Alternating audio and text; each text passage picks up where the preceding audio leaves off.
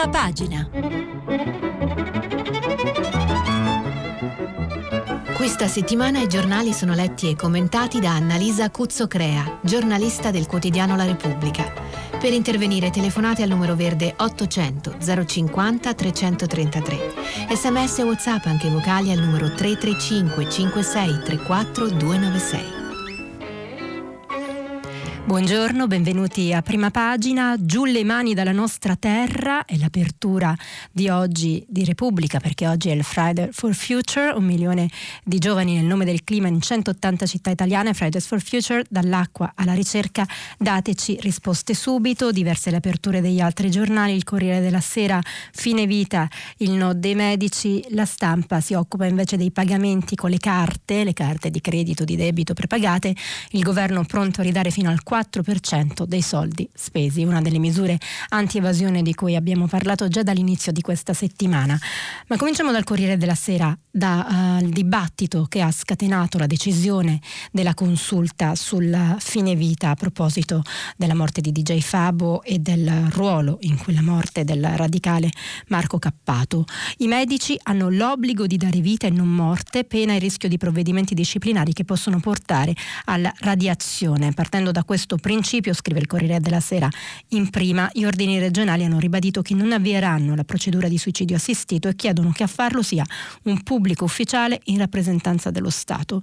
Dopo la sentenza della Corte Costituzionale sul fine vita, tocca ora al Parlamento mettere ordine in una materia delicata. I vescovi, perso il lume della ragione, mentre il PD e 5 Stelle eh, cercano un'intesa per arrivare a una legge e continua.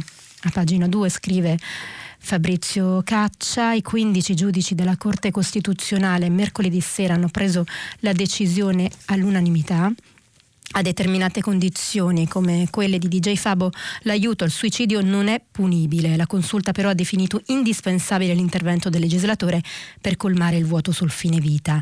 Il Senato farà la sua parte, assicura la Presidente Elisabetta Alberti Casellati.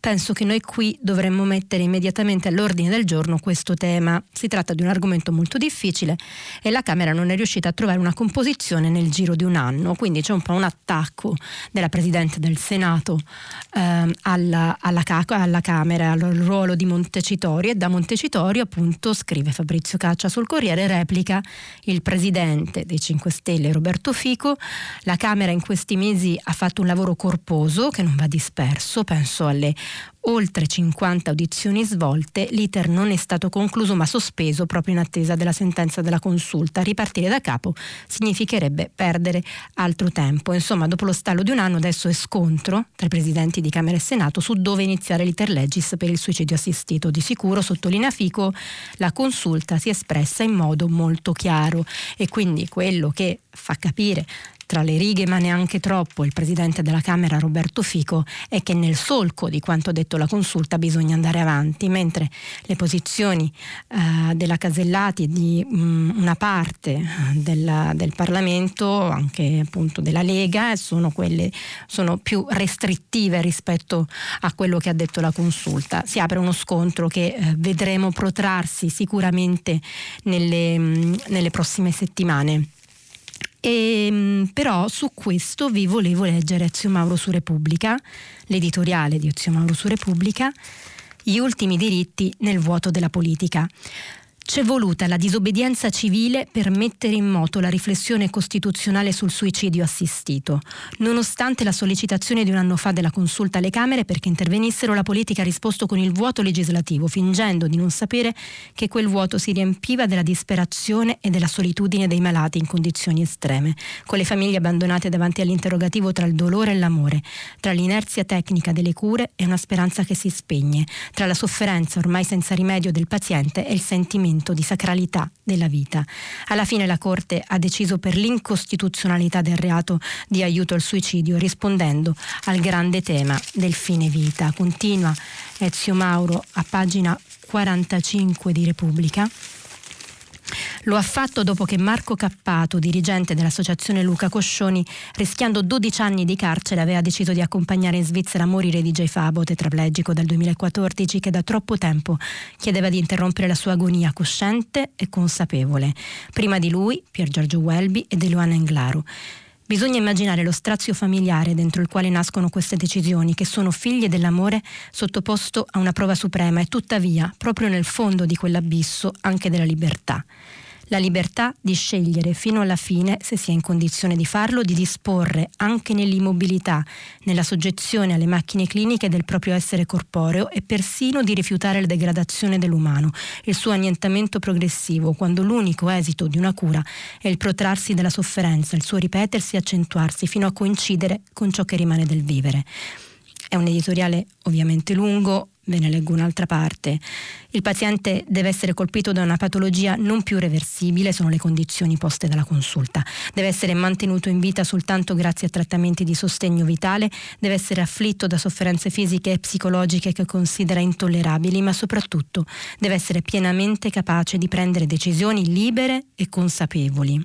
È questo passaggio che trasforma un atto di misericordia o di solidarietà umana, di compassione, esattamente in un diritto. La persona che soffre e la persona che decide è la stessa.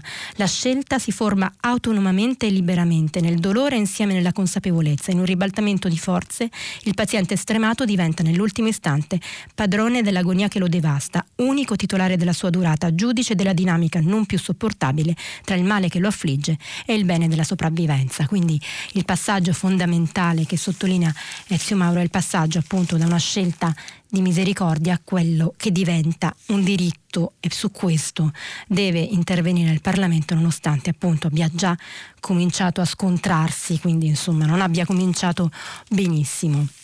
Il Fridays for Future, vi dicevamo, eh, ci sono molti articoli su questo, ci saranno tantissime manifestazioni, tantissime persone in piazza, soprattutto ragazzi, ragazzini, bambini, ci sono anche polemiche, era meglio andare a scuola, c'è anche un'intervista a Cacciari su questo, il sito di avvenire per l'occasione si tinge tutto di verde e il sindaco Sala Repubblica invita i ragazzini ad andare, vuole aprire le porte del comune a questi ragazzini e anche a, a questa lotta, insomma, a questa questa lotta contro i cambiamenti climatici e succede, sta succedendo qualcosa, come vi abbiamo detto in tutti questi giorni. Eh, sul, ehm, in Val d'Aosta, Plompensier, e, e, pagina 5, Maxi crepe e valli ferite in volo sul ghiaccio che minaccia di crollare, pagina 5 della stampa, e a 2800 metri sul fronte del Plan Pensier che ogni giorno scivola di un metro, il terrore del distacco farebbe precipitare un milione di metri cubi di ghiaccio e, um, scrive Enrico Martinet, in volo il Plan Pensier pare un Moby Dick in caccia, l'ultimo guizzo d'un predatore in agonia, cacciato dal caldo, dall'acqua su cui non ha più presa, in uno scivolo inesorabile verso rocce arrotondate dall'erosione di quel che fu il ghiacciaio. Ha fatto un giro in elicottero per vedere che cosa sta succedendo e che cos'è che minaccia.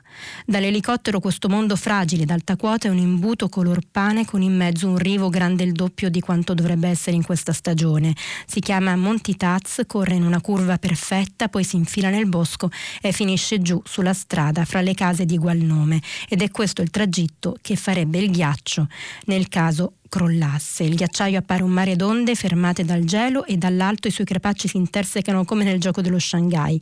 E il caos pare un mondo che nasce, ma la realtà è al contrario. Per millenni ha eroso le rocce da cui si è ritirato neanche mezzo secolo fa, quel muoversi a rallentatore ha mulinato massi precipitati dalla Grange Rossée, dai crestoni di Rochefort e ha levigato musi giganteschi di roccia. Ci sono vene verdi, paiono muschi sul granito così liscio da sembrare di fantasia, ma di favola qui non c'è traccia. Si continua a monitorare il ghiacciaio, si continua, eh, ci dicono altri giornali, con dei radar di nuovissima generazione, eh, ma la paura rimane, rimane grande. Tutto questo, come abbiamo detto in tutti questi giorni, è legato a quei ragazzini che sono in piazza a chiedere di lottare davvero, a chiedere ai governi di lottare davvero contro i cambiamenti climatici, di non fissare continuamente impegni che poi vengono disattesi.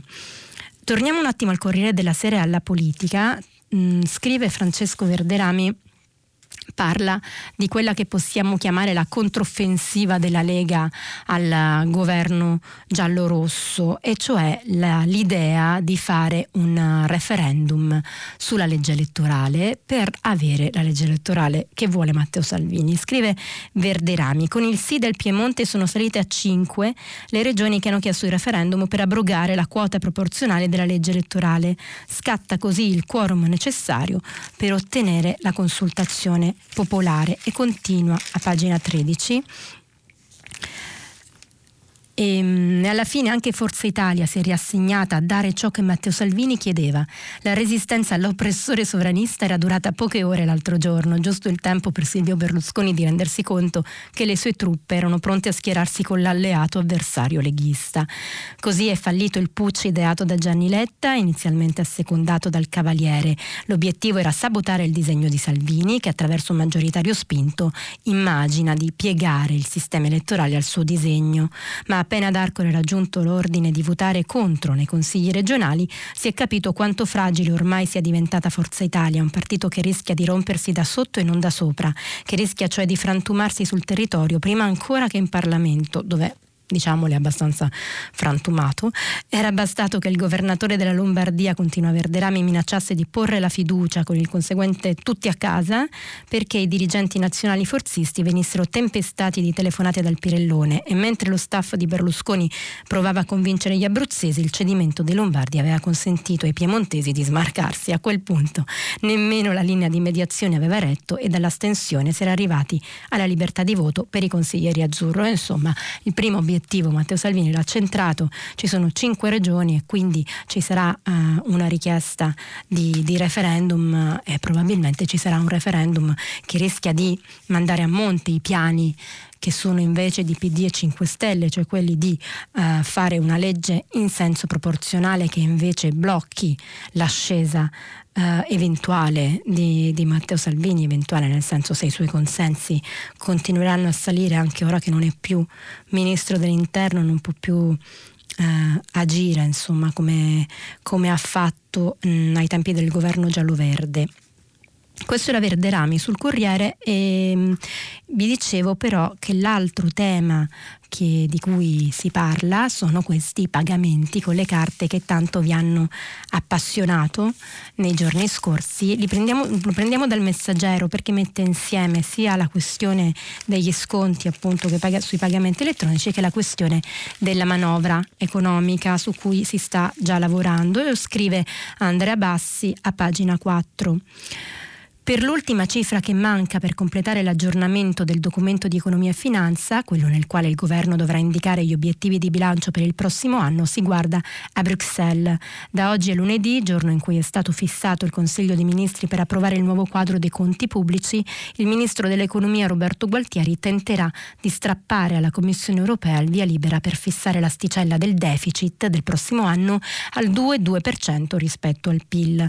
Se riuscisse nell'impresa, Gualtieri otterrebbe ben 12,6 miliardi di euro di flessibilità da utilizzare per disinnescare le clausole IVA da 23 miliardi di euro e per iniziare a finanziare la riduzione delle tasse sul lavoro promessa dal governo. Si va avanti sui piani del nuovo ministro dell'economia Gualtieri ma mm, veniamo agli interventi specifici. Il lavoro, intanto al Ministero continua il lavoro sulle misure, a cominciare da quelle per incentivare l'uso dei bancomat e delle carte di credito nei pagamenti in funzione anti-evasione. Ieri a Palazzo Chigi è salito l'amministratore delegato di Poste Matteo Delfante, alla società pubblica spetterà il compito di emettere la carta unica anti-evasione, uno strumento di identificazione digitale che farà da carta d'identità, codice fiscale, PIN unico per i servizi, patente di guida e mezzo di pagamento tracciabile.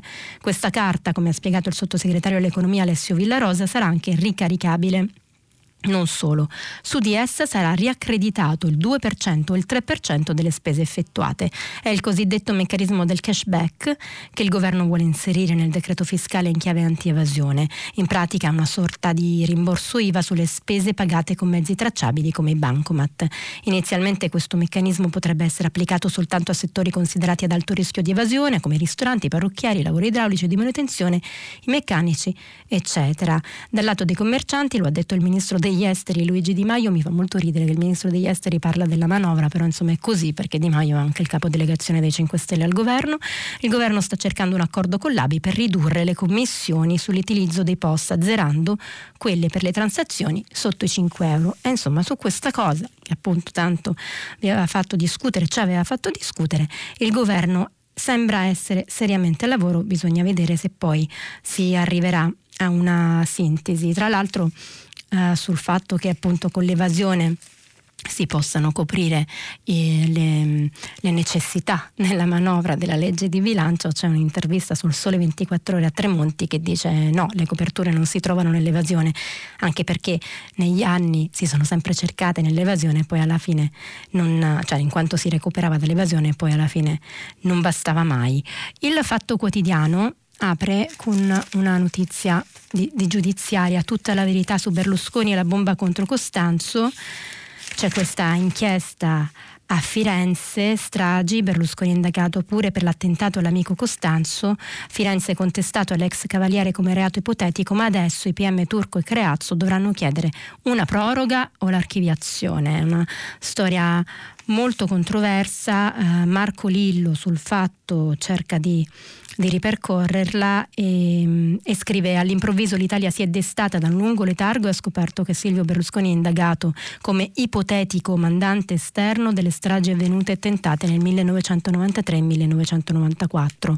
L'accusa è pluriaggravata dalla finalità di aiutare la mafia e di creare il terrore, peraltro in concorso con boss di prima grandezza già condannati come Totorrina e Leoluca Bagarella. Si tratta di accuse da far tremare i polsi. La presunzione di non colpevolezza, scrive Marco Lillo, deve essere essere rafforzata in questo caso. La notizia, a dire il vero, era no- nota dal 31 ottobre del 2017 quando uscì su Repubblica, senza le carte però anche noi in questi due anni abbiamo dedicato decine di articoli, insomma lei lo dice, questa cosa si sapeva. Eh, il boss Giuseppe Graviano, secondo l'interpretazione dei magistrati palermitani del processo trattativa, in cella nel 2016-2017, sostanzialmente diceva al suo compagno di detenzione che Berlusca gli aveva chiesto una cortesia nel 1917 1992 e che però si era dimenticato degli ex amici una volta eletto e Graviano, che sta in cella dal gennaio 94 all'isolamento, lo considerava un traditore e intendeva inviargli un messaggio tramite un intermediario non identificato fuori dal carcere per mettere pressione. Insomma, un'inchiesta che va avanti, molto controversa, sulla base di alcune intercettazioni fatte in carcere, di alcune eh, persone che sono ancora in uh, regime di isolamento in carcere bisognerà vedere se va avanti o se sarà archiviata. Sul fatto c'è anche mh, qualcosa di più politico, eh, un'intervista a pagina 9 a Max Bugani Riepiloghiamo un attimo cosa sta succedendo nel Movimento 5 Stelle perché è in tutti i giornali, si parla di questa fuga di parlamentari, una senatrice ieri vi ricordate è passata nel movimento di, di Matteo Renzi, Silvia Vono, ci sono tante interviste eh, su, su, tutti i giornali, praticamente ha parlato, ha raccontato pure che Di Maio le ha mandato un messaggino dicendole ripensaci ti massacreranno, ma lei non l'ha interpretato come una minaccia ma come un consiglio c'è la, um, come dire, un'altra uscita di Di Maio che ha fatto discutere. Prima ha detto uh, voglio il vincolo di mandato per gli eletti, poi ha detto invece che chiederà alle persone che sono state elette col Movimento 5 Stelle e che passano a un altro partito 100.000 euro perché sapete che avevano firmato un accordo per cui l'accettazione della candidatura in cui dicevano se vado da un'altra parte pago 100.000 euro. Tra l'altro l'avevano firmata sapendo che non ha nessun valore perché c'è la Costituzione che li tutela da una simile richiesta. E, e, però, ehm, e, però, mm, se ne parla, il PD ha subito fatto capire che di vincolo di mandato non vuole sentir parlare, quindi ieri da New York Di Maio ha un po' aggiustato il tiro, ci sono tante cose che si possono fare. Volevo leggervi su questo Stefano Folli e poi passare all'intervista sul fatto a Max Bugani che è molto interessante. Stefano Folli, la politica istituzionale di Luigi Di Maio ha subito una rapida accelerazione. L'altro giorno ha monito il PD a non tergiversare sul taglio di 340 45 parlamentari da votare alla Camera tra dieci giorni ed è stato prontamente rassicurato dal partito di Zingaretti che pure fino a ieri contrastava un tale strappo alla Costituzione concepito dai 5 Stelle senza darsi pensiero degli squilibri istituzionali che genera e immaginato solo per motivi di bottega politica. La guerra alle poltrone della casta, i parlamentari visti come costosi parassiti, per cui più se ne eliminino più risorse economiche si potranno destinare a vari usi sociali, scrive Stefano Folli su Repubblica. Appena 24 ore dopo, ed ecco che il ministro degli esteri, da New York, dove assiste all'Assemblea dell'ONU, lancia un'altra freccia contro la Carta Repubblicana. Propone di introdurre il vincolo di mandato per i parlamentari, quelli sopravvissuti al taglio, in modo che nessuno possa cambiare gruppo nel corso della legislatura o anche solo immaginare di lasciare la lista con la quale è stato eletto. Assicura che intende parlarne al più presto con il PD, forse convinto di ottenere la stessa disponibilità avuta per la riduzione dei parlamentari Disponibilità, va detto, manifestata anche dal nuovo Renzi di Italia Viva. Come è noto, l'assenza di vincolo di mandato per deputati e senatori è uno dei punti cardine della Costituzione e serve a tutelare la loro libertà in quanto essi rappresentano la nazione e non un partito o una qualsiasi fazione. È vero che nel tempo qualcuno ha abusato di tale garanzia costituzionale, ma il principio resta la base della democrazia rappresentativa. Tanto è vero, scrive Folli, che l'idea di introdurre il il vincolo è tipica di chi disprezza il Parlamento e cerca di ridurne i margini d'azione in nome di una retorica democrazia diretta.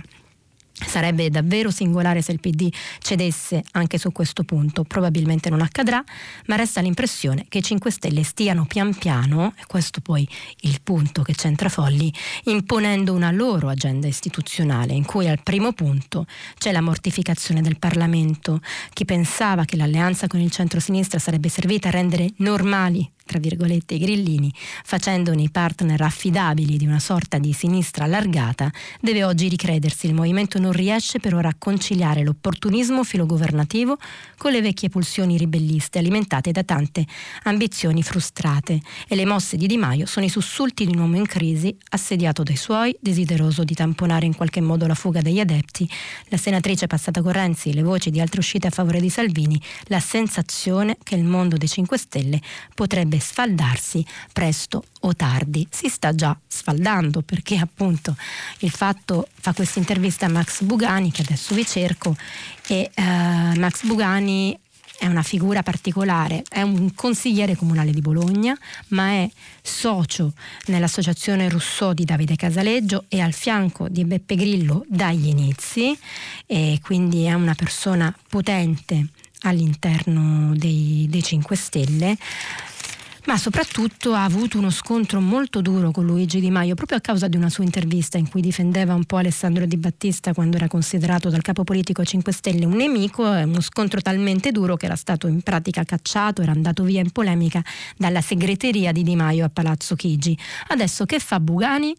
Va a fare il capo staff di Virginia Raggi a Roma, tant'è che alcuni giornali romani titolano Roma la capitale dei ribelli 5 Stelle, perché Bugani non si capisce bene adesso da che parte stia, quanto sia vicino a Di Maio, quanto sia vicino a Di Battista. L'intervista la concede a Luca De Carolis e, eh, ed è interessante prima di tutto quello che dice su Roma, perché dice che è un dovere aiutare Roma per le lotte di Virginia Raggi. De Carolis gli chiede Raggi anche la sindaca dei continui cambi di giunta e delle emergenze rifiuti. I racconti c'entrano poco, perché ovviamente Bugani se la prendeva con i racconti della stampa cattiva. In questo è un 5 Stelle abbastanza tipico e tradizionalista. E, e risponde: La sua giunta ha ereditato un'amministrazione con i conti in rosso divorata dalle mafie. In questi anni ha riportato dato stabilità finanziaria ed etica ed è incontestabile. Detto nel giorno in cui il primo braccio destro di Virginia Raggi, poi cacciato Raffaele Marra, viene condannato per la seconda volta, in questo caso a un anno e quattro mesi, suona insomma questa, questa mm, etica forte della giunta Raggi, suona un po' stonata, però eh, andiamo avanti eh, perché Bugani lancia dei messaggi, eh, deve metabolizzare anche l'accordo in Umbria fatto con un cambio di regole, sono tutte scelte molto complicate, dice, e io, come tanti iscritti, vivo un momento di grande tormento interiore, quindi tanto d'accordo con le politiche di Di Maio non è è in ballo anche un'intesa nella sua Emilia Romagna, dove il governatore Dem uscente Bonaccini non ha alcuna voglia di farsi da parte. Come dissi prima dell'accordo di governo, risponde Bogani, non si possono fare intese solo per paura della Lega e senza un progetto. Non è il momento delle fughe in avanti, bisogna riflettere e ammettere gli errori fatti. Dal PD emiliano mi piacerebbe vedere cambiamenti radicali. Non chiude del tutto, ma quasi. Raggi ha dato segnali di apertura al PD anche a Roma, condivide. In questa fase serve dialogo con tutti e quindi l'aiuto del PD a Roma lo vorrebbe. Non me ne importa nulla delle sigle dei partiti, c'è bisogno di un accordo di civiltà per fare cose concrete. Intanto in Parlamento tira aria di fughe dai vostri gruppi, una senatrice è passata con i renziani, un senatore pare prossimo a trasferirsi nella Lega e anche alcuni deputati sembrano tentati dal carroccio. Questo è un momento molto delicato a tutti i livelli, tutti nel movimento devono mostrare umiltà, impegno e capacità di sofferenza. Insomma, se perfino il braccio destro di Davide Casaleggio nell'associazione Rousseau parla di un momento molto delicato, sofferenza, bisogno di umiltà e sembra parlare appunto a Luigi Di Maio e invitarlo appunto a fare questa a delegare un po' del suo potere, a fare questo allargamento del, uh, del, del potere decisionale all'interno dei 5 Stelle. Mm, si può dire che non si può più negare quello, quello che sta succedendo, anche se, diceva giustamente Stefano Folli, i 5 Stelle con il PD stanno riuscendo a imporre la loro agenda e i loro temi, visto che il 7 ottobre si voterà il taglio dei parlamentari, che è una cosa che finora il PD non ha mai votato nelle tre eh, votazioni precedenti. Quindi insomma si muovono tante cose in politica. Mm, vi volevo leggere li, solo l'inizio del, um, perché ne avete già sentito a Radio Tremondo, così come avete sentito di Trump, dell'informatore, dell'impeachment, del difficile caso in, um, con, per la telefonata col presidente ucraino Zelensky, però avete sentito anche della morte di, di Jacques Chirac. Um, vi leggo l'inizio di Bernardo Valli, del pezzo di Bernardo Valli su Repubblica, che ovviamente è tutto da leggere, come sempre Bernardo Valli, Jacques Chirac è stato il più impopolare e il più popolare presidente della Quinta Repubblica francese. Ha avuto larghi consensi e ha suscitato altrettante ostilità. Ha sempre amato l'avventura, le situazioni difficili, da giovane ed adulto. Da ragazzo ha fatto il mozzo su una nave diretta in America e a Harvard per campare faceva il lavapiatti. A Parigi, quando era studente, vendeva per le strade L'Humanité, il quotidiano del Partito Comunista.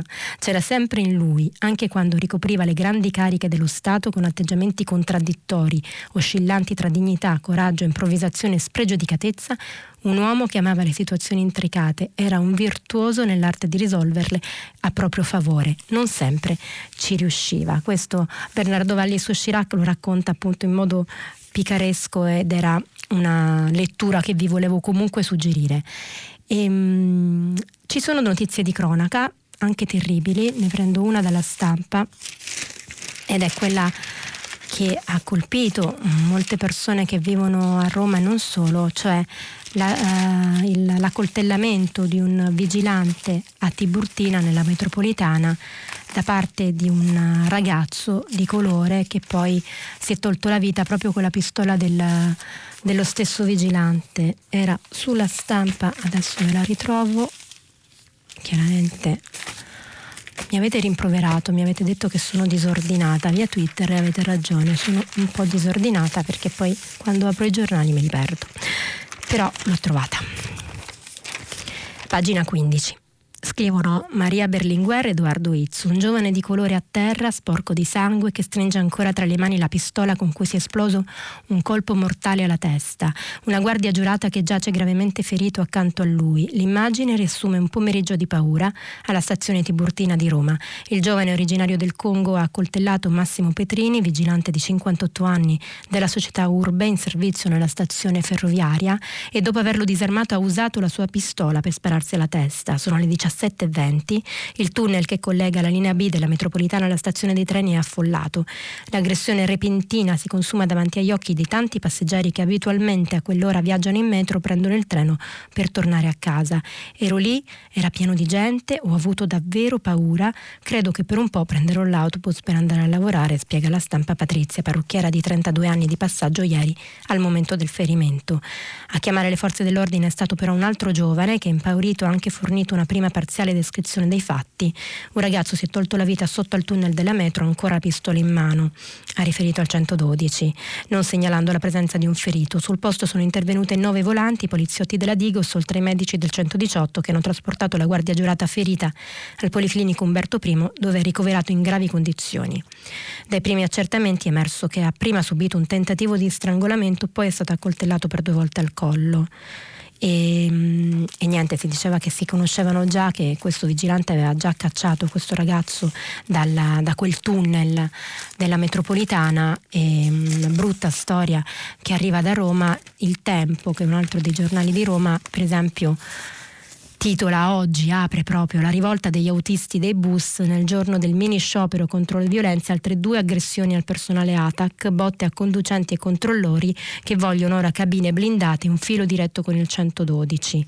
E scrive Magliaro a pagina 18 e 19 che appunto ci sono state nuove aggressioni. Nella serata di mercoledì una chiamata al 112 ha fatto scattare l'allarme. I carabinieri sono intervenuti su una vettura della linea 545 sempre nei pressi della stazione Tiburtina dove hanno prima immobilizzato e poi arrestato un cittadino del Gambia di 21 anni senza fissa dimora con precedenti per esistenza incarico, incaricato di pubblico servizio e interruzione di pubblico servizio. L'uomo poco prima sul bus all'arrivo dei controllori alla richiesta di esibire il biglietto si è scagliato con calci e pugni contro il personale ATAC. C'è una situazione, lo, lo dice diceva anche un'ascoltatrice che era preoccupata da quelle che chiamava baby gang, ma ci sono anche delle situazioni appunto di degrado che portano a queste aggressioni. Gli autisti dei bus oggi sono in sciopero per due ore e appunto chiedono queste cabine sicure, però non è solo una questione chiaramente di, di cabine sicure, ma anche di degrado di alcune parti della città, non è un caso appunto che due cose siano avvenute a Tiburtina perché una delle zone lasciate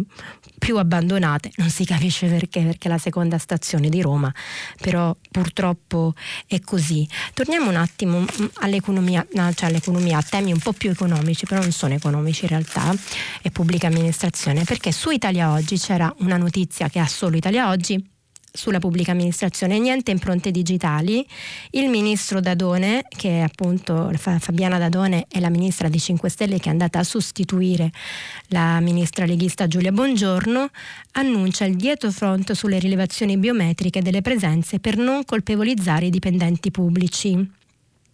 E dice la misura non convince Fabiana Dadone, ministro della funzione pubblica, perché rappresenta un uso criminalizzante della tecnologia che porta con sé un pregiudizio negativo verso i dipendenti pubblici, con l'effetto di deprimere anche chi ogni mattina si reca sul posto di lavoro con energia ed entusiasmo. Quindi quel progetto che era della Lega, che tanto aveva fatto discutere, che all'inizio sembrava vedere d'accordo i 5 Stelle, viene una volta per tutte, sembra, accantonato dalla, dalla nuova ministra. Altre notizie le avevo trovate sul mattino, cerco sempre di darvi il più notizie possibili, però spero sempre che voi poi vi andate a comprare i giornali, faccio pubblicità, e, e, le approfondite, perché um, matti- il mattino um, dalla sua apertura a una notizia che in realtà è anche su altri giornali, cioè quella di questi farmaci a rischio tumori scattano i test a tappeto. L'ordine dell'EMA, dell'Agenzia Europea, è arrivato dopo il ritiro delle medicine con sostanze cancerogene. Non si tratta di medicine con sostanze cancerogene, bisogna spiegarlo bene, ma di lotti di medicine dove è stata trovata questa sostanza cancerogena. Controlli precauzionali in tutta Europa per verificare la presenza di nitrosammine. Vi leggo appunto il assunto che c'è in prima. Dopo due ritiri di farmaci per la presenza di nitrosammine, agenti cancerogeni, l'Agenzia Europea Europea del Farmaco ha deciso di allargare i controlli. Ai produttori viene chiesto di testare ogni farmaco. Nel frattempo è stata stilata una lista aggiornata al 23 settembre che contiene circa 515 lotti di farmaci bloccati. È una notizia che sta creando molto allarme eh, tra i consumatori anche perché si tratta di farmaci che, venivano, che vengono usati quotidianamente per patologie o anche solo per disturbi, erano farmaci a base di ranitidina, quindi rani del Zantac e, e se ci sono i controlli sono stati bloccati e, e vedremo appunto a che cosa si, si arriverà.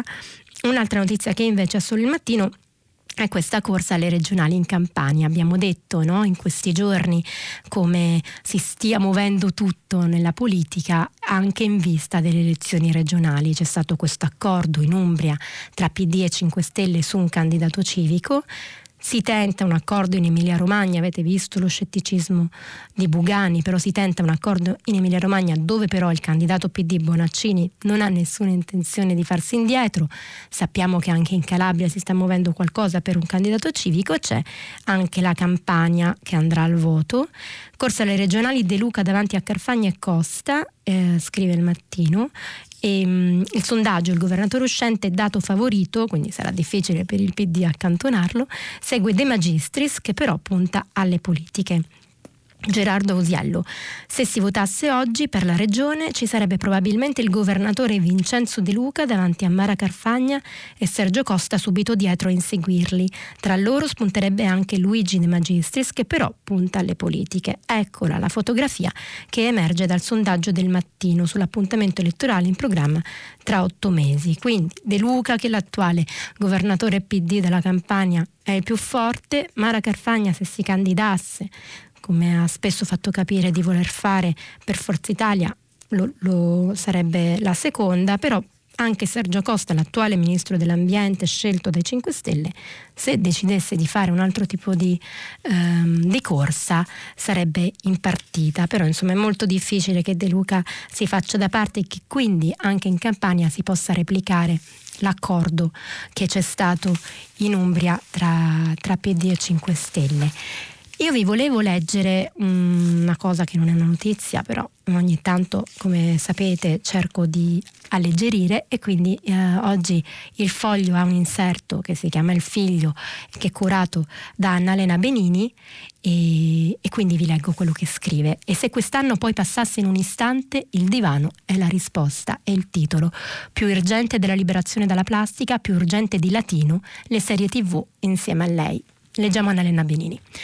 E se quest'anno poi passasse in un istante, anche se ancora settembre quindi è appena iniziato, ma si sente già, certe sere, una specie di rincorsa verso Natale, se quest'anno volasse via veloce come gli ultimi 10 o 15 o forse 20 anni, tanto che per cercare un anno lento si deve arrivare con la memoria così indietro che io non ne trovo più nemmeno uno che non sembri una saetta, e visto che lo so, e visto che lo sanno tutti, che cosa proprio non potrei scordarmi di fare quest'anno? Ho rinunciato ai buoni propositi, alle liste, a tutto quello che non so mantenere, ai programmi mese per mese che ogni volta vengono scombinati dopo un giorno, ma ho rinunciato anche all'idea che una mattina mi sveglierò tardi e il citofono sarà aggiustato e non pensolerà più dal muro. Ho rinunciato alla speranza che il postino mi stia cercando per porgermi le sue scuse. Quelle multe non erano certo le mie, per me arrivano solo fiori e biglietti d'auguri. Non credo più che, se non ci penso, adesso i casini si risolveranno da soli. Non è vero, un po' ci credo ancora, ma vergognandomene. Continua Annalena Benini sul figlio, l'inserto del foglio. So che devo andare in segreteria a prendere il libretto delle giustificazioni di mia figlia, devo fare una montagna di cose urgenti, per cui non servono liste di buoni propositi, ma basta la disperazione e una pistola morale puntata. E però, poiché domani farò sicuramente tutto e risolverò ogni problema e diventerò una brava persona, che cosa non posso assolutamente dimenticarmi quest'anno? Mi sono concentrata e ho capito che tutto può aspettare, anche la liberazione dalle bottiglie di plastica, tutto tutto tranne il divano con mia figlia che vuole vedere con me le serie tv proibite perché si diverte quando mi scandalizzo. Le serie vietate alla sua età, fortemente sconsigliate, bandite, quelle con i seminari di psicologia intorno, quelle che se le guardi diventi cieco.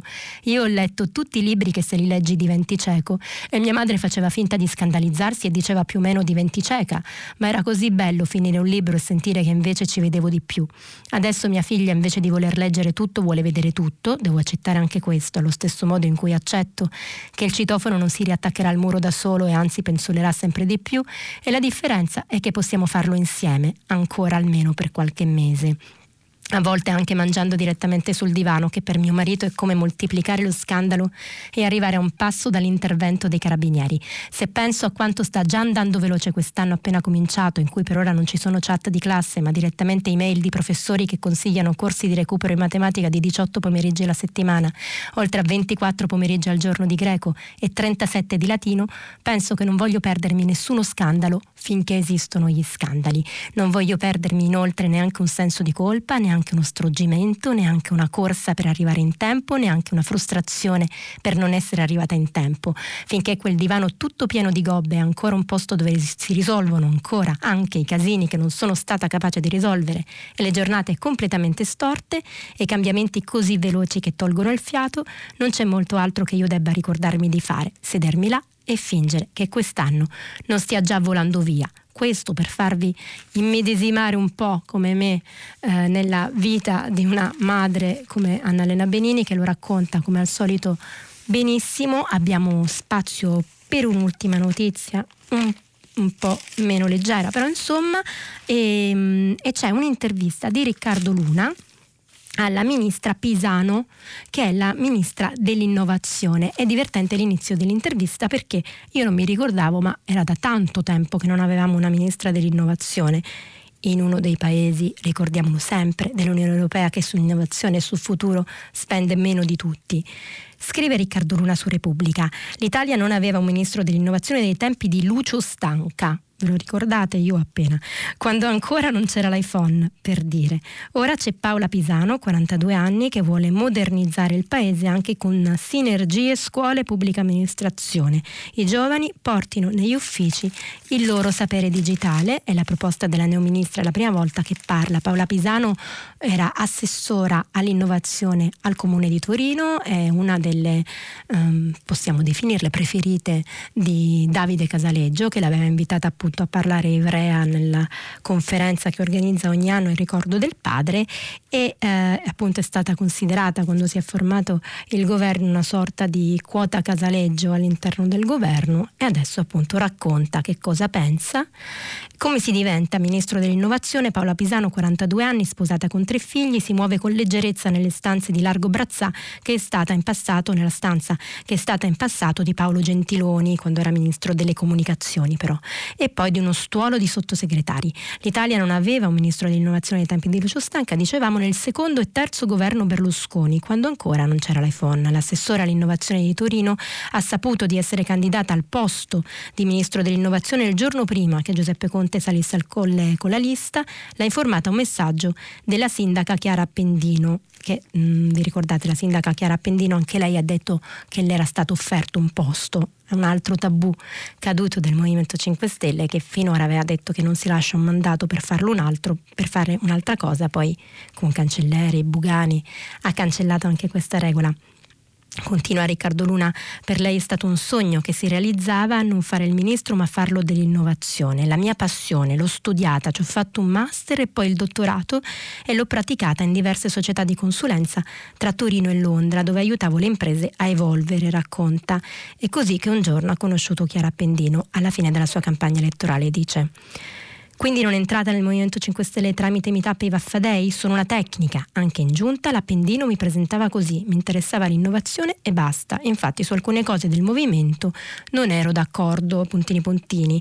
Tipo la TAV, la TAV è una scommessa, te la devi sentire, devi capire che futuro vuoi per il tuo paese. Io, per il punto a cui si è arrivati e per i soldi che si sarebbero persi, sono favorevole. E insomma, anche questa intervista di questo nuovo ministro creerà discussioni come fanno ogni volta le interviste per esempio di, di quello dell'istruzione Lorenzo Fioramonti. Io sto per chiudere, vi ricordo che ci sono i settimanali, oggi c'è 7 del Corriere della Sera con lo scrittore Haruki Murakami che corre in copertina, verrà in Italia per ritirare il premio Lattes, scrivere, correre, sconfinare non è una fuga dalla vita, è il titolo. Sul venerdì c'è una lunga intervista a confessione di Fabio Fazio, che tempo che ha fatto, gli attacchi di Salvini, i silenzi della RAI, gli insulti per strada, la vigilia del ritorno in tv. Fabio Fazio ci racconta in in esclusiva il suo anno più lungo. L'intervista alla firma Paola Zanottini. Filo diretto con gli ascoltatori tra poco, io mi fermo qui con la rassegna, andiamo in pubblicità. Annalisa Cuzzocrea, giornalista del quotidiano La Repubblica, ha terminato la lettura dei giornali di oggi. Per intervenire chiamate il numero verde 800 050 333. Sms WhatsApp anche vocali al numero 335 56 34 296. Si apre adesso il filo diretto di prima pagina. Per intervenire e porre domande a Annalisa Cuzzo-Crea, giornalista del quotidiano La Repubblica, chiamate il numero verde 800 050 333. Sms e WhatsApp anche vocali al numero 335 56 34 296. La trasmissione si può ascoltare, riascoltare e scaricare in podcast sul sito di Radio 3 e sull'applicazione RaiPlay Radio. Eccoci al filo diretto, io comincio subito dalle vostre telefonate. Pronto? Sì, pronto, buongiorno. Mi chiamo Roberto e chiamo da Pisa. Sì, buongiorno, buongiorno. Roberto. Senta, la mia telefonata in merito a questo dibattito che è appena iniziato ma si mostrerà molto denso e anche sicuramente interessante sul fine vita. Sì. E quindi è merito sia al fondo di Ezio Mauro sia appunto alla notizia che gli ordini dei medici abbiano da subito dichiarato che non avvieranno la procedura di suicidio assistito e che sarà necessario l'utilizzo di un pubblico ufficiale qualora la legge prevedesse in tal senso. Tra l'altro ieri ce l'aveva anticipato no, Roberto, non so se ha sentito, un nostro ascoltatore medico ci aveva detto appunto di essere su questa posizione, ci aveva un po' anticipato quello che avrebbe Chiaro. detto l'ordine dei, dei medici. Mi dica. Chiaro. Io diciamo da persona che non ha vissuto le grandi battaglie civili per motivi anagrafici del divorzio, dell'aborto e che quindi vede in questa un'altra però battaglia civile secondo me da, da da vivere proprio come cittadino, uh-huh. abbastanza coinvolgente, devo dirle che questo parere così immediato dei medici non mi trova d'accordo, nel uh-huh. senso che eh, vivo per motivi anagrafici quello che succede diciamo, nella fase molto avanzata dei nostri genitori, delle persone molto anziane, certo. all'interno degli ospedali, all'interno diciamo, di tutte queste strutture che eh, dovrebbero diciamo, assistere le persone nella loro fase finale. E onestamente noto, e questo è un mio parere ovviamente in questo momento così bisogna stare molto attenti a quello che si dichiara, però noto proprio come testimone una riduzione della sensibilità dei medici nei confronti di queste persone che sono all'interno di un meccanismo, un meccanismo di assistenza eh, con dei principi di natura economica, con eh, medicinali, con interventi che spesso a mio parere sono più vicini all'accanimento terapeutico. Ecco, questa legge e questa iniziativa dovrebbe risvegliare una sorta di sensibilità e una capacità d'ascolto da parte dei medici verso i singoli casi. E quindi a mio parere schierarsi in maniera perentoria da subito contro questo tipo di, diciamo, di iniziative non mi pare una mossa azzeccata da parte dell'ordine dei medici. Ecco, questo lo dico da paziente, da paziente non ancora così anziano, ma da paziente che nel futuro dovrà gestire queste dinamiche. Ecco, questo è il mio parere. Roberto, guardi, c'è un altro, c'è un altro Roberto che ci scrive da Cagliari, qualcosa di, di, molto simile a quello che ha detto lei. L'obiezione di coscienza che i medici invocano per l'eutanasia è un principio oggi sbagliato e dannoso per la società civile. Basta citare la cronaca di questi giorni che ci fa sapere dell'intervento dei giudici per imporre una trasfusione salvavita a un bimbo i cui genitori si rifiutavano di autorizzarla perché testimoni di Geova. Orbene, quei medici e il giudice sono giustamente andati contro i principi di altre persone perché i valori di questa società civile sono superiori a quelli del singolo e vanno rispettati. Questo dice Roberto da Cagliari. C'è anche un bel messaggio di Marco, Marco D, eh, sul fine vita desidero esprimere un'opinione e una testimonianza destinate a restare inascoltate. No, noi l'ascoltiamo Marco. È una situazione troppo delicata per emettere giudizi manichei, superficialmente ideologici da una parte e ipocritamente moralisti dall'altra, ma mi sconcerta per esperienza dolorosamente diretta vita l'assenza dello Stato e soprattutto della Chiesa nel dolore fisico e psicologico dei malati terminali, lasciati inesorabilmente soli. E il punto è sempre la, la solitudine, il dolore, la malattia, cioè appunto non, non, stiamo parlando di eutanasia in senso stretto, non lo fa, vi ricordate ieri l'intervista, neanche Marco Cappato. Tra l'altro io ho letto velocemente, ho voluto leggere Zio Mauro, ho letto velocemente il l'assunto che faceva il Corriere della Sera in prima pagina, diceva ai vescovi si è perso il lume della ragione, però anche le posizioni della Chiesa in questo sono frastagliate. Per esempio, appunto, a pagina 11 di Repubblica Paolo Rodari intervista un vescovo, il titolo è La Chiesa non si fermi ai principi, affrontiamo la realtà e dice sono a favore della vita e contro l'eutanasia ovviamente, ma insieme dico che è importante che la Chiesa non si fermi solo a ribadire i principi generali, non si trinceri dietro essi, ma abbia il coraggio di prendere in mano i casi uno per uno e con essi confrontarsi senza paura. Derio Olivero è da due anni vescovo di Pinerolo, quindi la, immagino che come frastagliata l'opinione all'interno della Chiesa, nel mondo cattolico, eh, sarà altrettanto frastagliata nel mondo dei medici, nonostante questa presa di posizione dell'ordine dei medici, però lei lo ha detto all'inizio della sua telefonata e anch'io lo penso, il dibattito su questo è appena cominciato. Eh, mi permetta di dire che prima pagina eh, le vostre telefonate di questi giorni mi hanno molto fatto pensare che appunto il paese è molto più avanti ed è molto più interessato a questa questione della politica. Pronto? Sì, pronto, buongiorno Eccoci. a lei e agli amici di Radio 3, sono Sergio da Napoli. Senta, uh, mi ha colpito la notizia della uh, richiesta di referendum sul sistema elettorale sì. che probabilmente faranno cinque regioni, no? Sì. Ecco, eh, sicuramente lei ricorderà che circa 20-30 anni fa Mario Segni no? promosse un referendum sul sistema elettorale che secondo me è stato più o meno completamente disatteso sì. dalla classe politica insomma, che ha prodotto mh, Porcellum, Mattarellum, insomma comunque sistemi che non sono andati in linea con le indicazioni di quel referendum. Quindi eh, mi piacerebbe così che eh, qualcuno, qualche giornale, cioè, facesse capire a Salvini insomma, che per carità, per motivi eh, di eh, pubblicità diciamo, elettorale, eh, propaganda elettorale, insomma, lo, lo, vuole proporre, però insomma, eh, la storia... Ah, è convinto sembra... di averlo già in tasca, eh, perché appunto pagina 13 Repubblica scrive lo Papa, Salvini esulta, voto in primavera, cioè già siamo già a sì, primavera. Sì, siamo... ma, voglio dire, ma voglio dire, con questo sistema elettorale mi permetta un'opinione, la domanda riguardava questa certo. cosa di Mario Segni, certo. un'opinione personale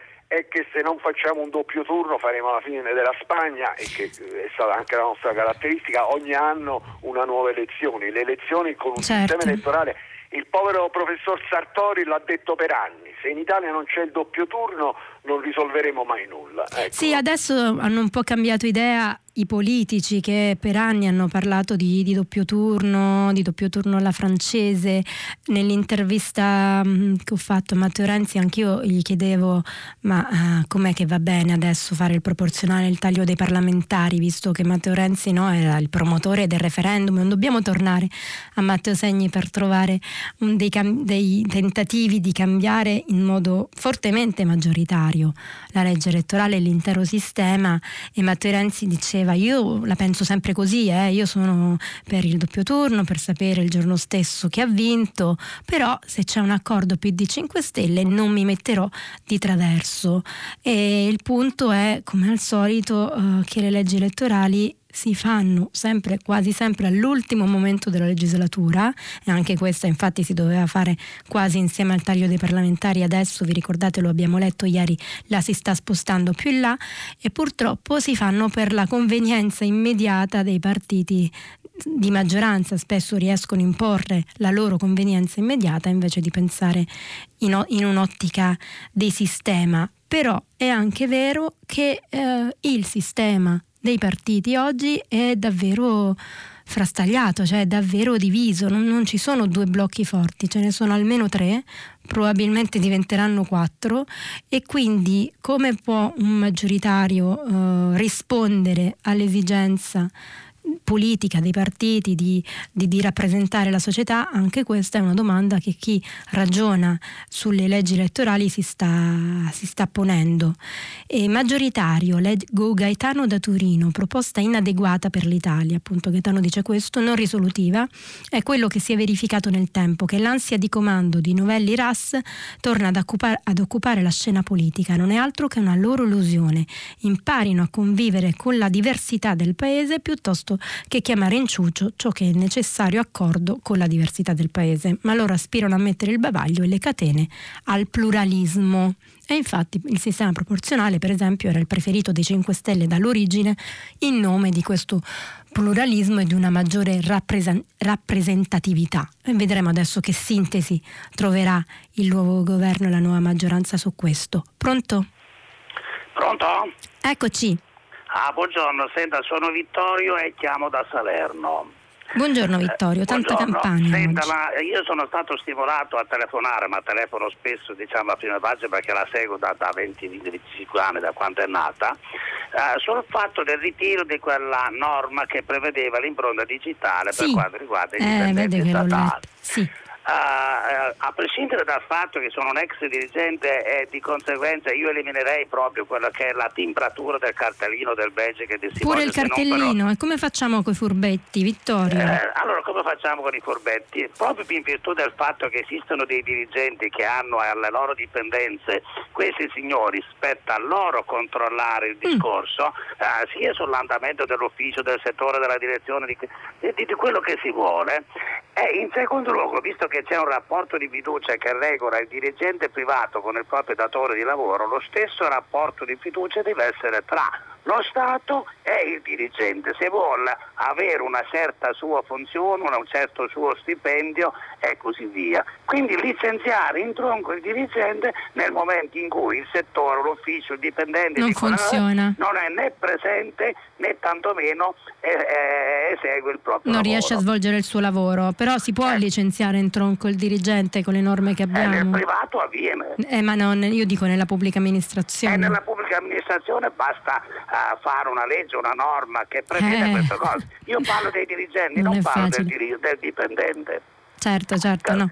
Ma ho capito perfettamente il senso del suo ragionamento. Ci sono delle responsabilità, ognuno si deve assumere la sua, il dipendente, ma anche il dirigente che deve controllare che chi lavora eh, nel suo ufficio lo faccia. È vero, però è anche vero che tutti questi sistemi sono nati perché il controllo non, non funzionava e quindi il cartellino è nato, è nato, per quello. Però insomma io, eh, la sua è una proposta eh, che, che, ovviamente andrebbe sposata con una riforma radicale delle norme del lavoro all'interno della pubblica amministrazione che finora non sono state toccate, no? il Jobs Act riguarda il privato, quindi non è una cosa semplice, Vittorio, mi sento di dirle che non lo è per niente. Pronto? Sì, pronto, buongiorno. Buongiorno.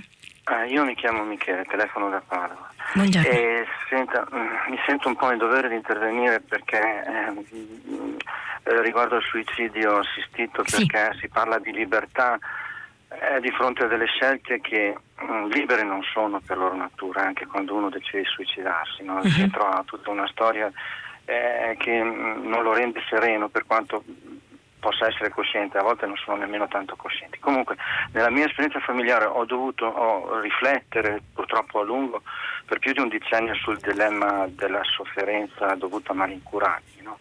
Uh-huh. Eh, quindi sono arrivato a delle conclusioni, eh, tenendo presente che non c'è un caso uguale a un altro perché è un mare esatto. di sofferenze, eh, quindi ci sono sempre delle distinzioni da fare, però il suicidio è una scelta comprensibile umanamente, ma spesso anche evitabile, uh-huh. eh, anche, spesso anche senza produrre sofferenze insopportabili.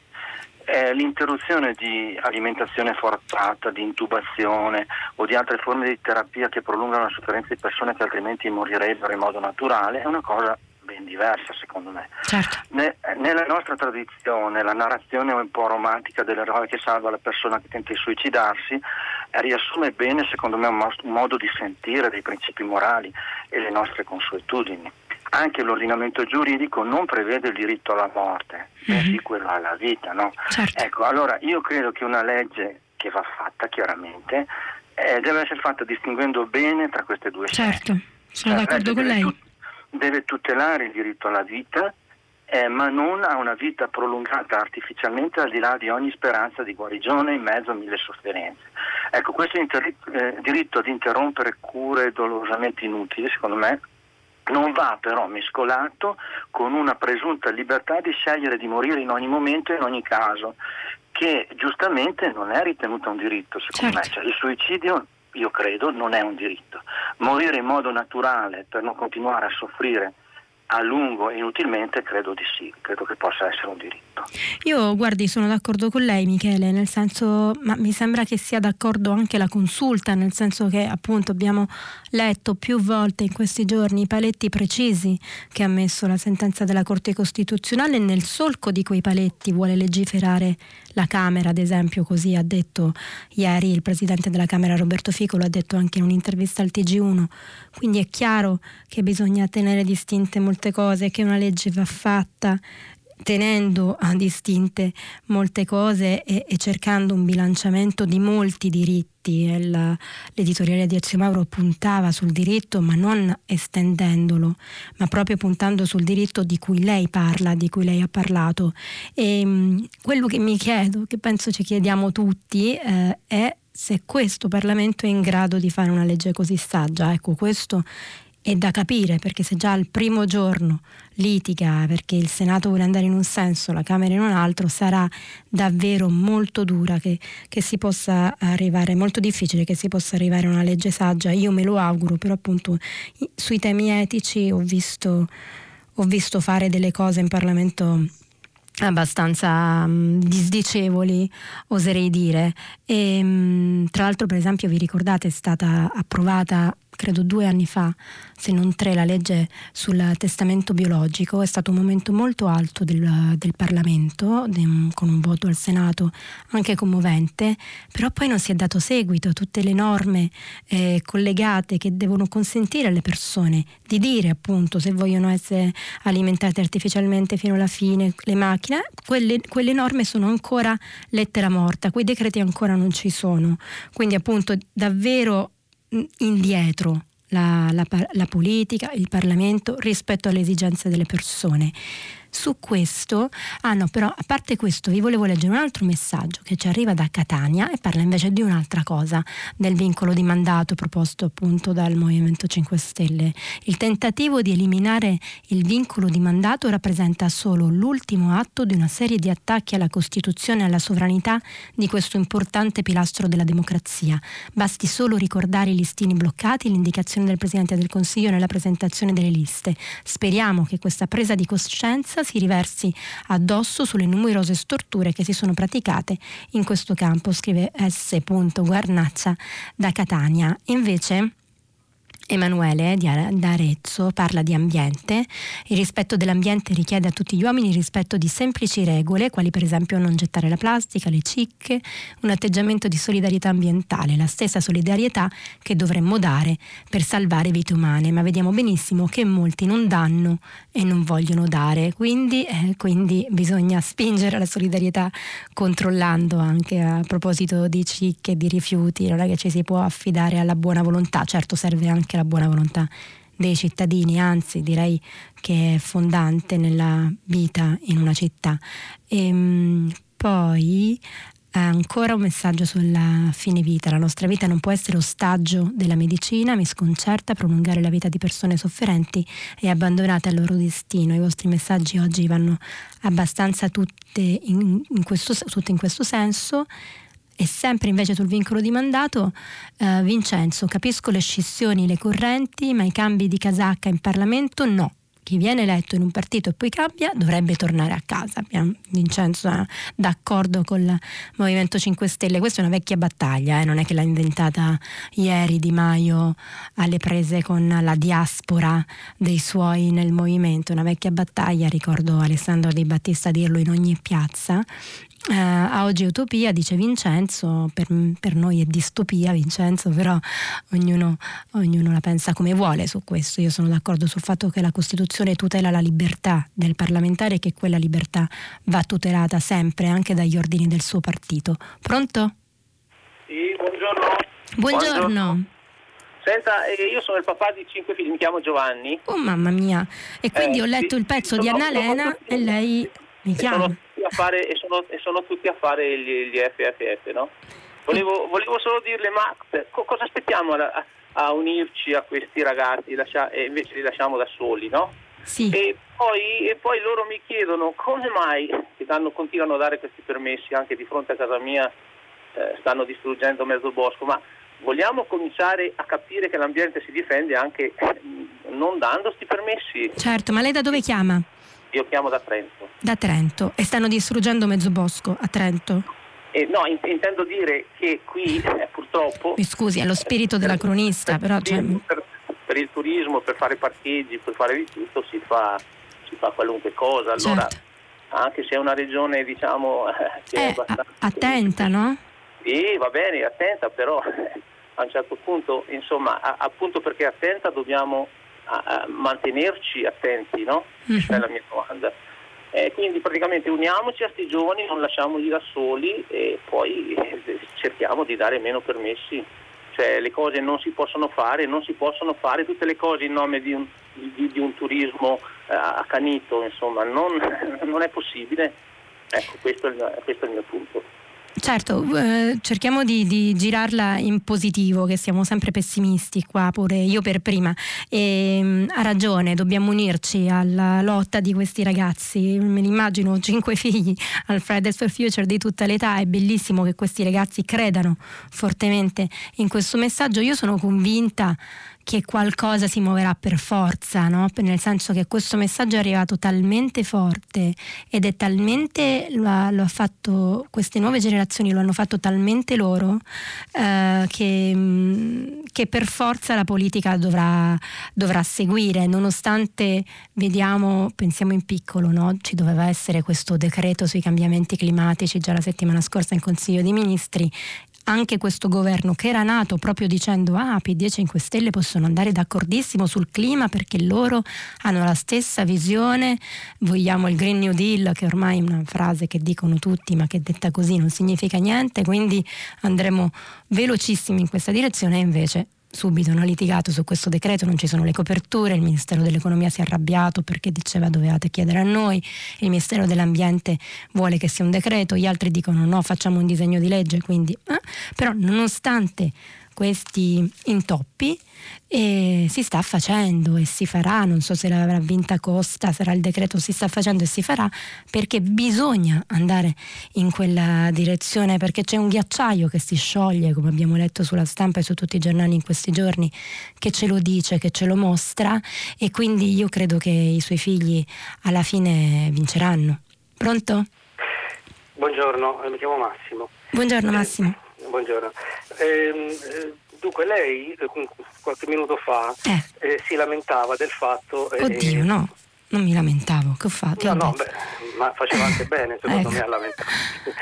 Ehm, supponeva, insomma, ipotizzava che la legge elettorale si tende, mm, tenderanno a, a, a, modificarla, si tende a, a procrastinare la modifica sì. della legge elettorale verso fine legislatura sì. perché con i sondaggi in mano poi si, eh, si fare, la si può fare in base ad interessi particolari. Diciamo. E anche allora, perché ehm, prolunga il fatto che non ci sia una legge elettorale, scusi se la interrompo poi continua, prolunga la legislatura, no? Che se non c'è un modo per andare al voto per forza si sta insieme. Siccome prolungare la legislatura è per forza di cose uno degli interessi principali della maggior parte dei parlamentari, alla fine si manda, si procrastina sempre di più, almeno questo ho visto succedere negli ultimi vent'anni in Parlamento. Mi dica Massimo. Esatto, negli ultimi vent'anni infatti. Allora, quindi lei è d'accordo con me nel, nel, nel, nel ritenere che un, un, una legge che, sulla quale in teoria si basa l'impianto intero istituzionale viene usata invece per così, in maniera così spiccia per interessi di potere. Sì, sono d'accordissimo con ecco, lei. Che mi sembra una cosa veramente assurda, Grave. un'anomalia. Tra l'altro io ero piuttosto giovane nel secolo scorso e non ricordo, ma non mi, non mi sembra di ricordare però che si cambiasse la legge elettorale ogni più sospinto. Questa cosa appunto, come ha detto lei, mi sembra che sia mh, mm, è cominciata forse nel 2006 la lanciò Berlusconi e poi dopo però la sinistra anche allora approfittò finì per inseguire e adesso ci si insegue esatto sì abbiamo avuto un, per lunghi anni anche io ero abbastanza esatto. giovane eh. allora io volevo chiederle questo due o tre domande sì. per capire Ai. la prima è se io ho sempre pensato che come in Francia si è alla Sesta Repubblica pensavo che quando si passa da una repubblica ad un'altra allora si cambia la legge elettorale no? sì. cosa epocale diciamo e, um, e volevo chiedere chiedere se è così, cioè se in Germania, in Inghilterra, in Francia cambiano quella legge elettorale con cioè, la lei vuole che io passi noi. il pomeriggio a studiare e lo farò. No, beh, Poi. se la sa, mi rispondo, tanto ne ho altre, può rispondermi okay. ad altre. Le altre due sono queste. Eh, può, qual è la maggioranza qualificata e se la si può aumentare in modo che non sia un semplice governo a poter avere la maggioranza per poter, a poter facilmente cambiare la legge elettorale, sì. perché secondo me quella dovrebbe essere una materia quasi di Cioè lei vorrebbe che fosse come una, perché le maggioranze più ampie si cercano per eh, le leggi di, di stampo costituzionale, invece esatto, è una legge, legge semplice. Dato che, si Vorrebbe che fosse equiparata. Sì, esatto. E la terza cosa è soprattutto anche i limiti temporali, cioè mi sembra assurdo che tre mesi prima delle elezioni o due settimane prima delle elezioni ci possa, che non ci sia un limite temporale che dica eh, che, che, impongono stop, cioè ci sono le elezioni fra un anno, non si può più cambiare per un anno la legge elettorale, se eh volevi sì, la potevi cambiare prima, così i sondaggi non, non, li puoi neanche usare. E mi chiedo se tutto questo mi pare che siano cose che possono essere scritte nella Costituzione. Credo che, sia una, sì, che debba essere ecco. oggetto di una riforma costituzionale, una cosa del genere, come limiti temporali. I padri costituenti, i nostri grandissimi padri costituenti, io l'adoro questa Costituzione, ma secondo me spesso la si eleva un po' troppo e ci si riempie molto la bocca, perché questi sono dei buchi della nostra Costituzione a mio parere, se esistono, molto gravi, però può darsi che mi sbagli. no, no, è chiaro che è, è, così, nel senso che una legge elettorale non ha bisogno di una maggioranza qualificata come la legge costituzionale dei quattro passaggi, come deve fare appunto una legge di stampo costituzionale come quella sul taglio dei parlamentari che sta per arrivare alla Camera in quarta lettura, proprio perché appunto è una riforma della Costituzione. E soppure la prima la sorprenderò, nel senso che no, non cambia così spesso. In Francia, Germania, Gran Bretagna c'è la stessa legge elettorale, poi ci sono delle modifiche, ci sono poi delle leggi, per esempio in Germania ci sono anche poi delle leggi regionali, però insomma eh, non cambia così spesso, è un'anomalia tutta italiana eh, quella di, di, cambiare a ogni governo la legge elettorale. E per anni eh, si ricorda no, il pentapartito abbiamo avuto una legge proporzionale, un proporzionale puro eh, che faceva sì che ci si dovesse mettere d'accordo tra tanti partiti per dar vita a un governo e quindi nascevano alleanze anche spurie, i socialisti e l'ADC per tantissimi anni, poi c'è stato il compromesso storico, insomma eh, ci sono stati eh, vari esperimenti con eh, la, la legge proporzionale. E ora per anni no, abbiamo detto, abbiamo definito il pentapartito come qualcosa di, cioè se ne parlava appunto come una cosa terribile. Adesso quasi viene nostalgia in alcuni politici, in alcuni partiti di quell'epoca in cui ci si metteva d'accordo in tanti, nostalgia del proporzionale. E chissà, voi mi, mi sembrate andare in direzione contraria, voi ascoltatori. E la politica secondo me i partiti in Parlamento in questa legislatura invece vogliono andare proprio in quel senso, però dovremmo aspettare ancora un po' per capirlo, per capire quanto Salvini si è isolato in questa sua voglia di maggioritario. Pronto? Pronto? Pronto, eccoci. Pronto, buongiorno. Sono Elena e chiamo da Trento. Sì. E io ehm, volevo appellarmi a lei perché ci sono notizie peraltro molto positive sia da un punto di vista ambientale che economico, mh, mm, che sono comparse per un certo periodo sui giornali, quindi ovviamente eh, in seguito a parole fatte in politica, uh-huh. e che sono scomparse. E mi riferisco mh, mm, direttamente a quelle che sono le costruzioni abusive quasi sempre nei luoghi più panoramici, più esposti e quindi negative da un punto di vista ambientale. Eh, inoltre queste costruzioni sono leggibili con estrema facilità con le nuove te- tecnologie e quindi con una fotografia dall'alto, uh-huh. sorvolando ah, ecco. lo spazio. Eh, da questa eh, sono, e sono usate non come prima abitazione, ma come eh, luoghi di villeggiatura, quindi per altri periodi dell'anno. E, e eh, quello che secondo me è più grave sono dotate di servizi urbani, chiamiamoli, cioè di acqua, luce, gas, eccetera, e mh, mm, sono mh, mm, puramente una, un, un, danno sotto i due profili eh, ambientale e politico.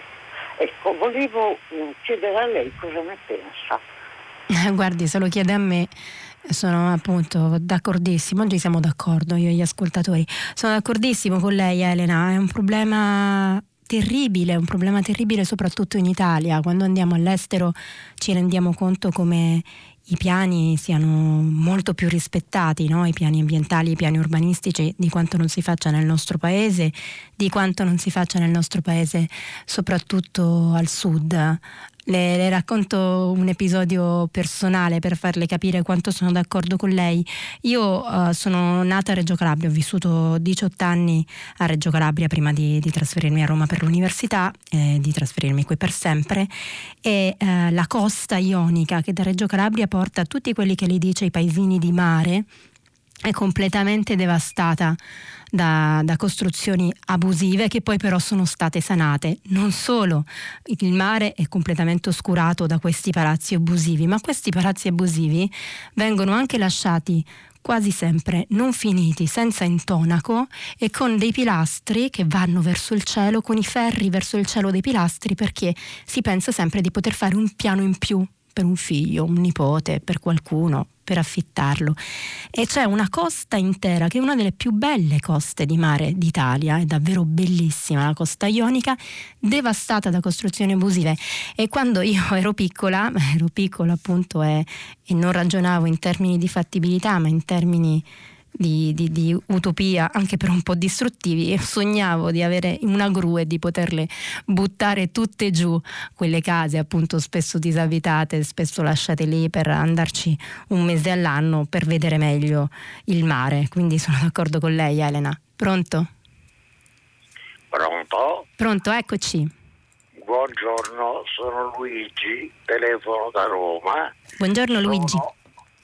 Sono, un medico. Ecco. Allora io volevo esprimere, e non credo di essere il solo, il mio profondo disappunto con l'Ordine dei Medici di Roma a cui appartengo e eh, la Federazione Nazionale degli Ordini uh-huh. che ancora oggi nel 2019 assumono, ahimè, atteggiamenti di tipo dogmatico, pur essendo i medici l'espressione di una disciplina scientifica, anche se non possiamo parlare di disciplina perché in realtà la medicina è multidisciplinare, certo.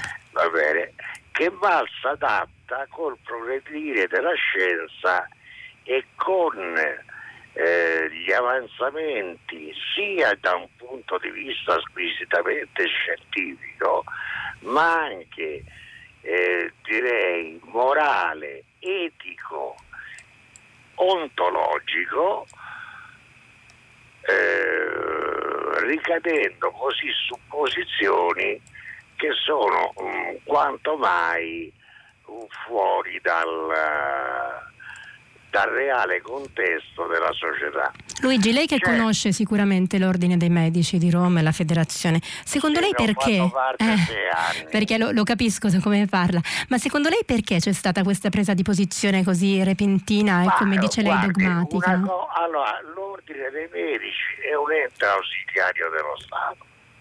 Quindi è chiaro che il Presidente, e su questo concordo, debba eh, attenersi a quelle che sono le regole e per noi il codice deontologico è sicuramente la regola che noi dobbiamo seguire, ma il codice deontologico che si rifà addirittura ad alcune eh, impostazioni di Ippocrate, va bene, eh, non è qualcosa di immortale. Certo. Io durante il mio periodo in cui ho fatto un po' di attività nell'ambito del mondo medico, l'avremo cambiato due volte, tre volte, quattro volte, si adatta, si modifica e bisognerà trovare il modo eh, di eh, essere un po' più vicini verso le richieste eh, legittime della società e in questo caso degli esponenti No, Luigi, il suo, punto, il suo punto è chiarissimo, tra l'altro va incontro a quello che ci hanno detto un po' tutti gli ascoltatori oggi, sia per messaggio, quelli che ci hanno chiamato e quelli che ci hanno mandato dei messaggi. Facciamo l'ultimissima telefonata, pronto? Pronto, buongiorno. Buongiorno, Sono Mimmo, chiamo da Roma. Complimenti alla signora Annalisa per, grazie. per la sua. No, lo dico perché sono disordinato anch'io, ma abbiamo qualche altra qualità. Ma io mi ero ripromessa oggi, giuro, Oh. li avevo messi in ordine. Ho una certa età e mi riferisco a ciò che manca. Sono vissuto con l'esempio, né bene né male.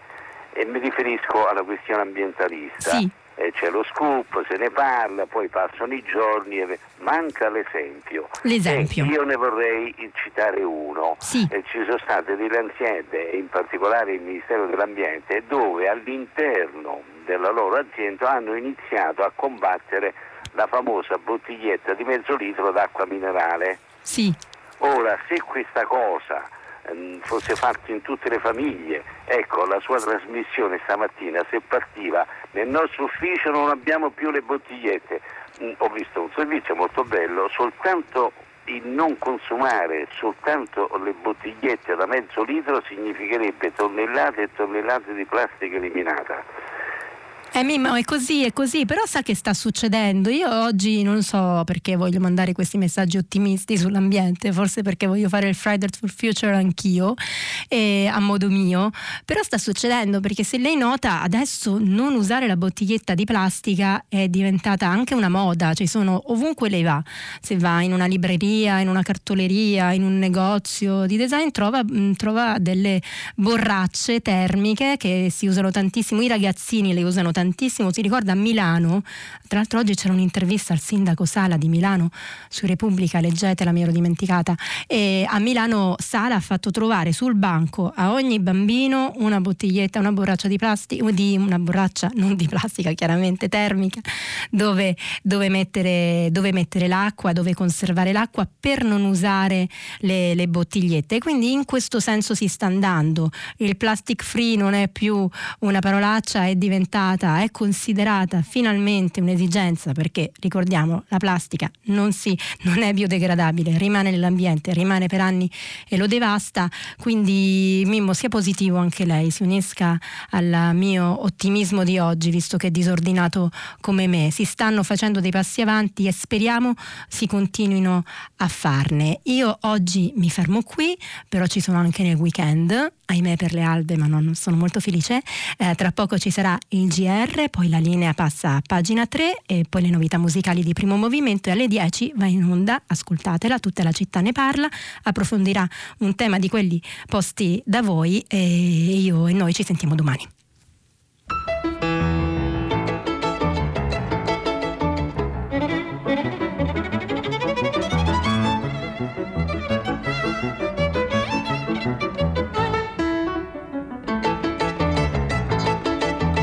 Annalisa Cuzzocrea, giornalista del quotidiano La Repubblica, ha letto e commentato i giornali di oggi. Prima pagina un programma a cura di Cristiana Castellotti, in redazione Maria Chiara Berenec, Natascia Cerqueti, Manuel De Lucia, Marco Pompi. Posta elettronica, prima pagina chiocciolarai.it. La trasmissione si può ascoltare, riascoltare e scaricare in podcast sul sito di Radio 3 e sull'applicazione Rai Play Radio.